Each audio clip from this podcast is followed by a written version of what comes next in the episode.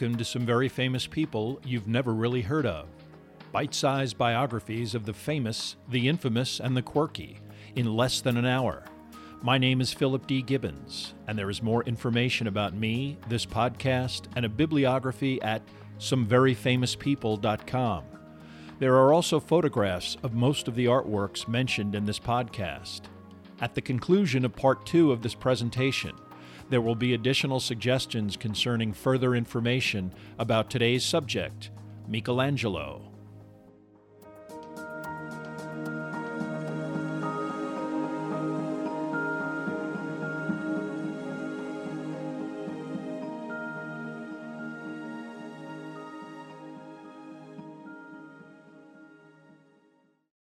Now let's continue with part two of our story about Michelangelo. After the Sistine Chapel was completed, Michelangelo hoped to return to Julius's tomb. This was complicated by the death of the Pope on February 21, 1513.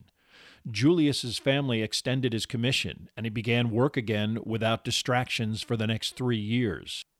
During this time period, he created another singular work, Moses, a remarkable representation of the Old Testament prophet, which Vasari describes as, quote, unequaled by any modern or ancient work, unquote.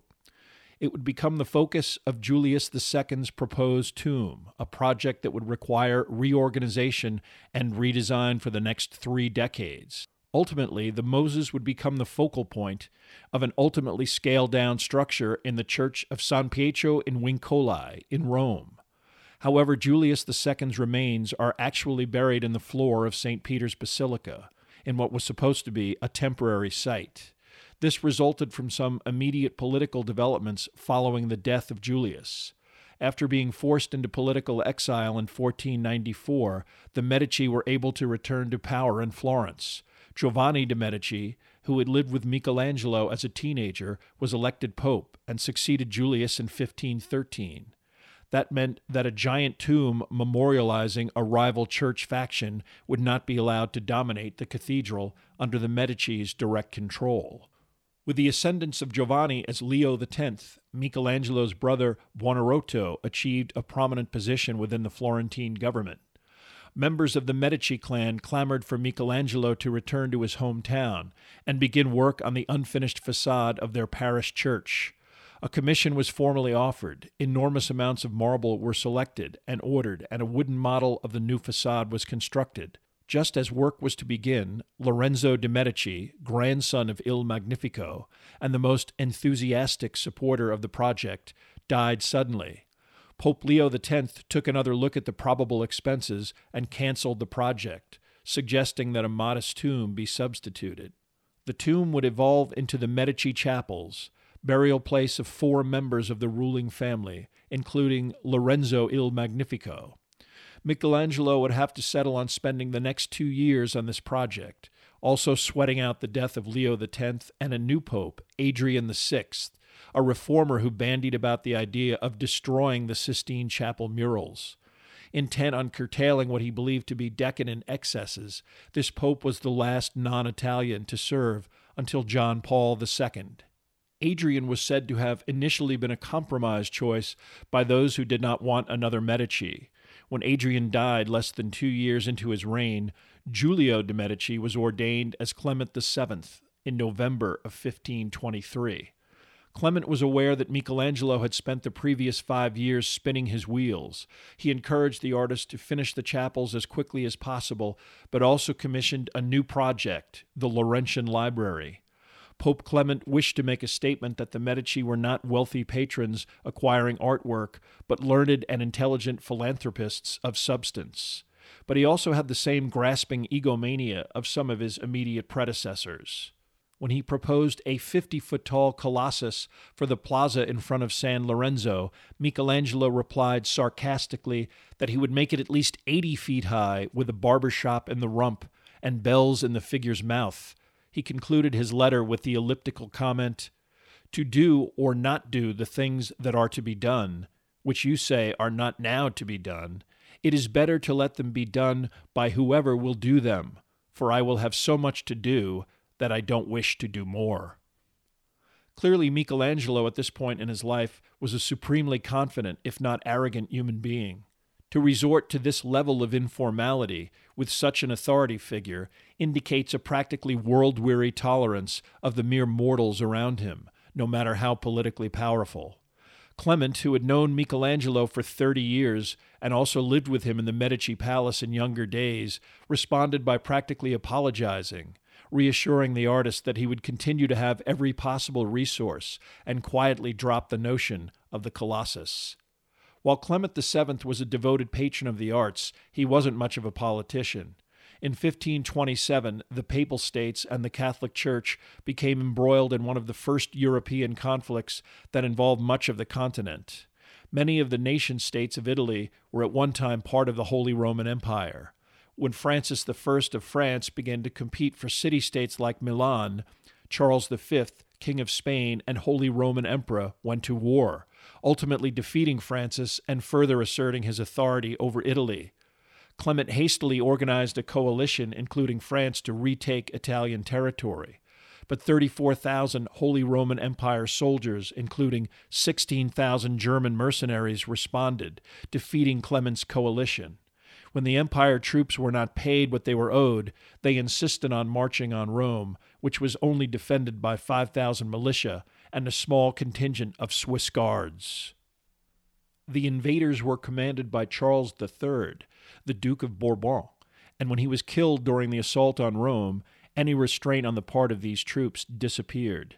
They quickly captured the city, executed hundreds of militiamen, and killed most of the Swiss guard protecting Pope Clement.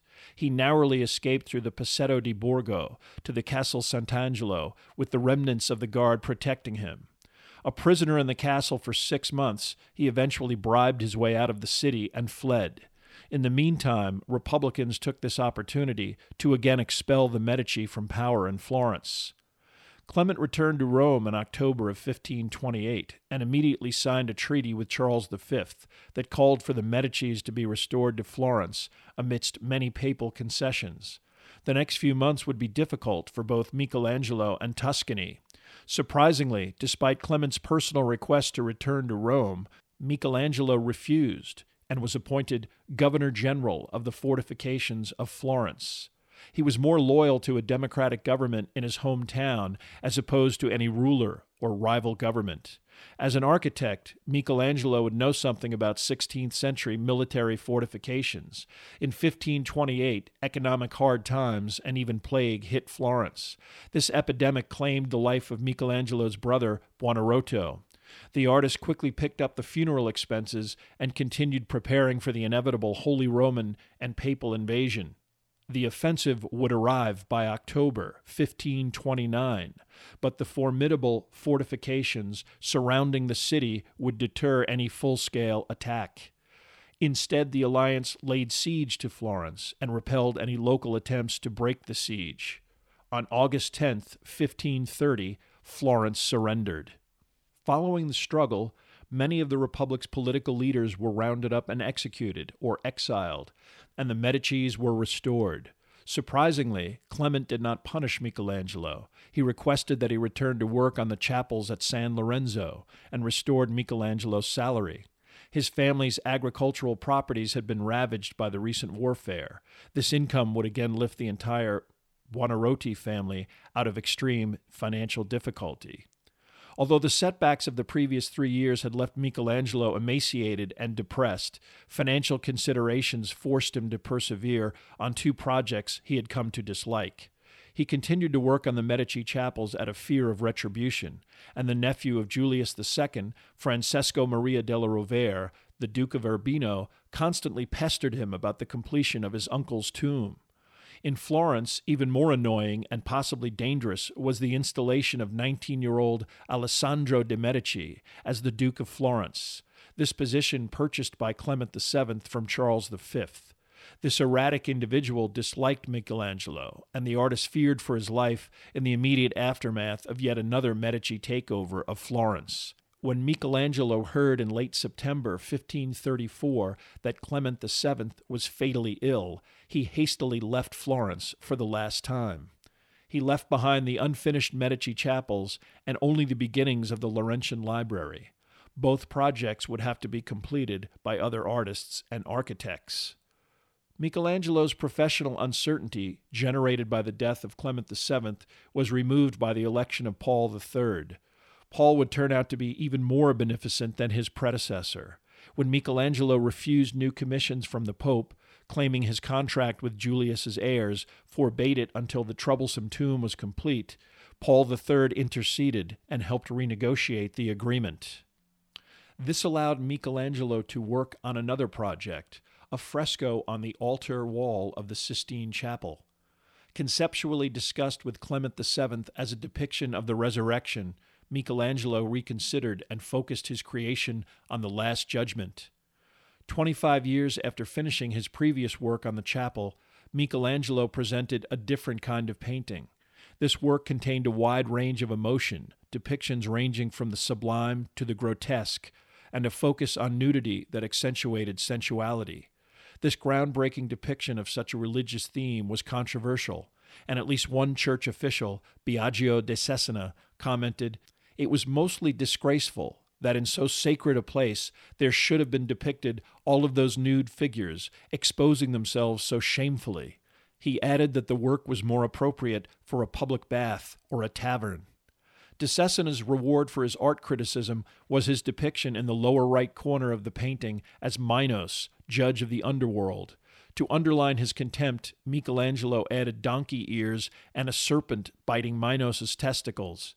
Even Michelangelo himself was not above ridicule in this depiction of symbolic judgment.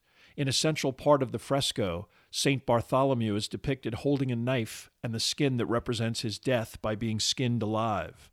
This layer of skin has retained a human form, and the head adorning the Mass is clearly the tortured, gnarled face of Michelangelo. It would not be until the 1920s that this detail was noticed.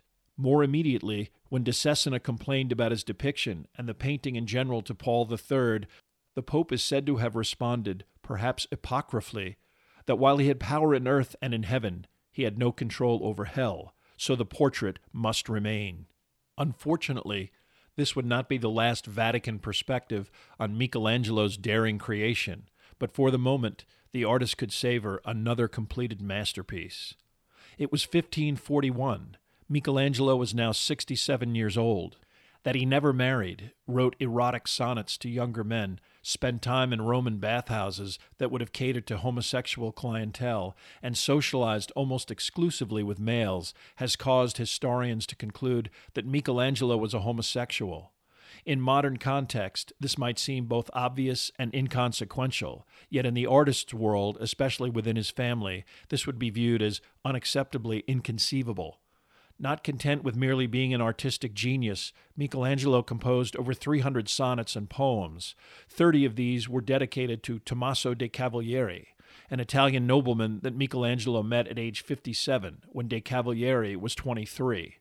These verses conveyed a deep attraction and romantic perspective that had unmistakable overtones, so blatant, in fact, that a subsequent volume of the poems, published by a relative of Michelangelo in the 17th century, altered the pronouns to the feminine gender. It has been suggested that Michelangelo's troubled, miserable self image in The Last Judgment may indicate a sense of guilt within the deeply religious artist. Unfortunately, his patrons would leave him little time for reflection or self discovery.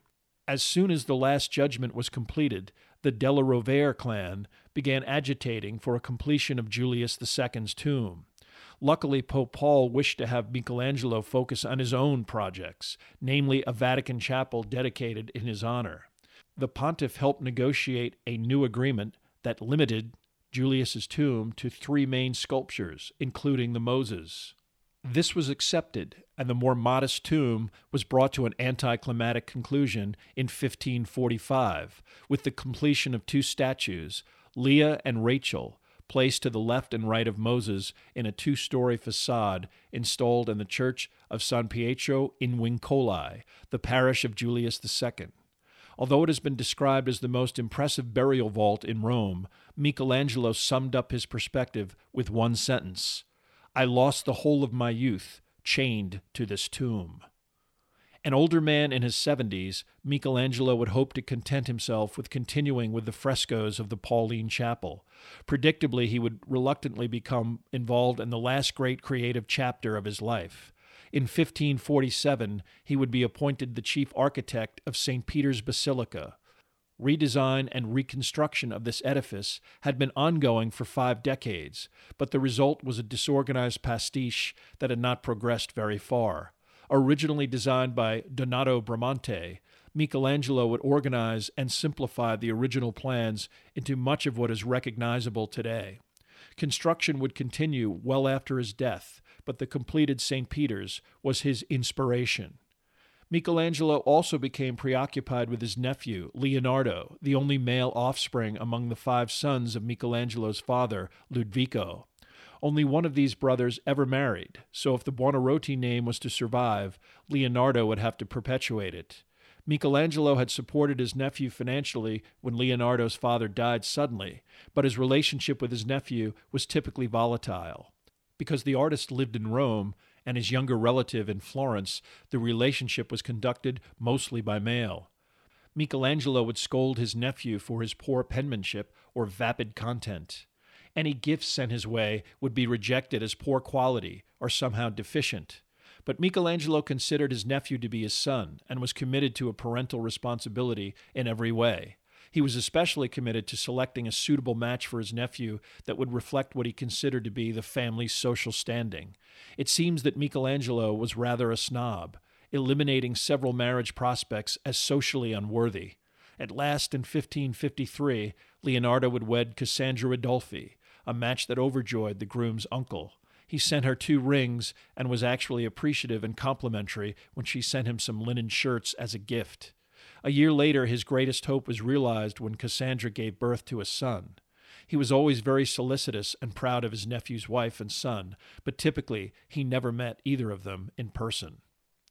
The other great work of this time period, the Pauline Chapel, was completed in 1549. This was one of the most important structures in the Vatican. At one time, the conclave to elect a new pope met in this room. While today this occurs in the Sistine Chapel, the College of Cardinals convenes in the Pauline Chapel to begin the selection process. Michelangelo continued his innovative style with two separate presentations the Crucifixion of St. Peter and the Conversion of Saul. His efforts here were considered among the most unpopular during his lifetime. Seemingly distorted proportions and unusual figures presented in untraditional ways were dismissed as the work of an older man with diminished talents. The chapel was only partially completed when Paul III died, November 10, 1549. Paul's successor, Julius III, assumed the papacy in February of 1550. He was an enthusiastic supporter of Michelangelo, who reconfirmed the artist's position as chief architect in the reconstruction of St. Peter's. Under Julius III, there was an acknowledgement of both Michelangelo's age and past work, he was paid a great deal of money with less of an emphasis on daily production. This treatment also stemmed from Michelangelo's international fame, which was enhanced by the publication of Vasari's biography in 1550. The author was lucky to gain access to Michelangelo. Perhaps the aging artist realized the benefit of being able to shape an account of his life. Vasari also must have recognized the benefits of presenting an extremely complimentary perspective that helped make Michelangelo a legend in his own time. The deaths of his only surviving brother, Gismondo, in 1555, and his servant of 25 years, Urbino, in 1556, cast a pall over Michelangelo's household. He has been depicted as a solitary figure who toiled alone and lived a lonely life but Michelangelo surrounded himself with a half dozen servants and helpers. He enthusiastically moved in Urbino's wife when his assistant got married, and even served as the godfather to Urbino's firstborn son, named Michelangelo, of course. He was stricken with grief when this simple man died, and even wrote to his nephew Leonardo and requested that he visit, because I am an old man and should be glad to talk to you before I die. In the final decade of his life, Michelangelo would begin only one marble sculpture that would come to be known as the Rondanini Pietà. He was certainly busy with the renovation of St. Peter's, but much of his work was delegated to assistants. In 1555, two popes were chosen in rapid succession Marcellus II, who lasted 22 days, and his replacement, Paul IV, who was decidedly hostile to Michelangelo, even ordering that the nudes in some of his paintings be covered up, a demand that was ignored for the moment. Paul IV was involved in the politics of the Counter Reformation and the increasingly reactionary Catholicism of Philip II of Spain. This friction set off another Spanish invasion that threatened Rome and forced Michelangelo to flee briefly from the capital. He fended off repeated requests relayed via the Florentine Vasari from Cosimo de' Medici to return to Florence. The 82 year old did not want to leave Rome, but he did not want to offend such a powerful ruler. He wisely apologized profusely, but fell back on the excuse that he would be punished by God if he did not remain in Rome and finish St. Peter's. It would be difficult for anyone to contradict this explanation. In fact, as he got older, frailer, and more deeply religious, Michelangelo began to frequently proclaim that he was only being kept alive by God to finish St. Peter's Basilica. By the winter of 1563 64, Michelangelo was no longer able to write the voluminous correspondence that was a major part of his human interaction. Only brief notes, written by assistants and signed with a shaky signature, would be forwarded when absolutely necessary. His entire immediate family and most of his closest friends were deceased. Most importantly, the realization that he would never live to see the completion of the massive renovation of St. Peter's weighed heavily eliciting a feeling of hopelessness expressed in a sonnet he wrote late in life. Certain of death, though not yet its hour, life is short, and little of it is left for me. It delights my senses, but is no fit home for my soul, which is begging me to die although he would attend Mass and work on the Rondanini Pietà up until the very last days of his life. In early 1564, Michelangelo suddenly fell ill with a fever three weeks before his 89th birthday. Although his nephew was told to hurry, he did not make it to Rome before Michelangelo passed away on February 18, 1564, surrounded by, among others, his close friends Tommaso de Cavalieri and Daniel de Volterra. Michelangelo died without a will. Because of his perpetual complaints about money and simple lifestyle, one might infer that he was another in a long historical line of starving artists eking out a pathetic living for the sake of his art.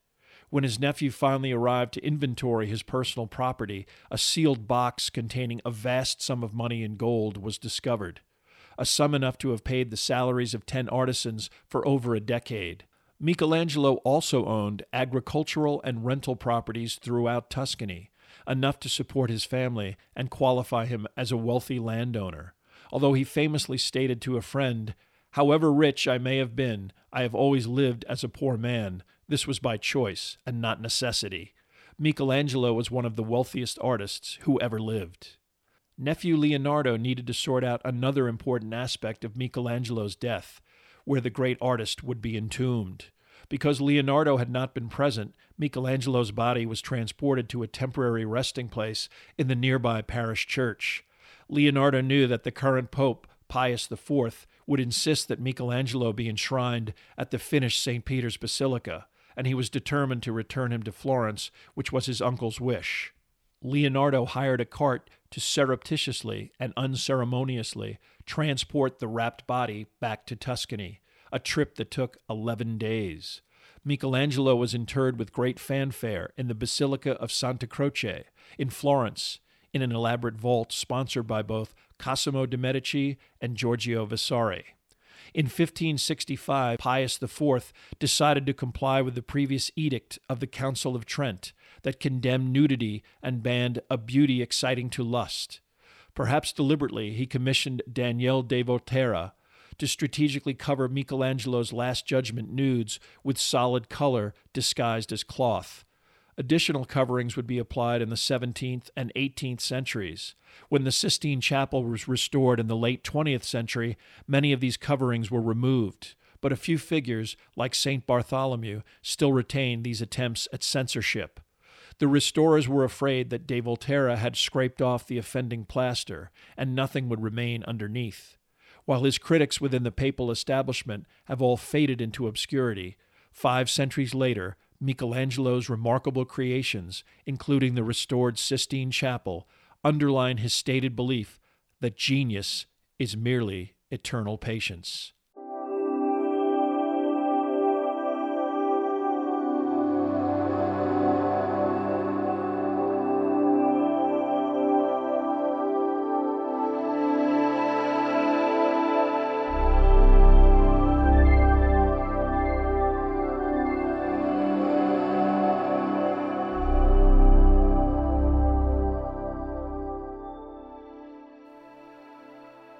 Thank you for listening to part two of this podcast about Michelangelo. Much of the information for this podcast came from the books Michelangelo by Howard Hibbard and Michelangelo, the Artist, the Man, and His Times by William Wallace. There are also additional photographs, bibliographical, and musical information at someveryfamouspeople.com. If you have enjoyed this presentation, please like us at our Facebook page, Some Very Famous People and follow us on Twitter at Philip D. Gibbons. Also, rate us on iTunes, and if you have the time, leave a brief review. A link is provided at the website.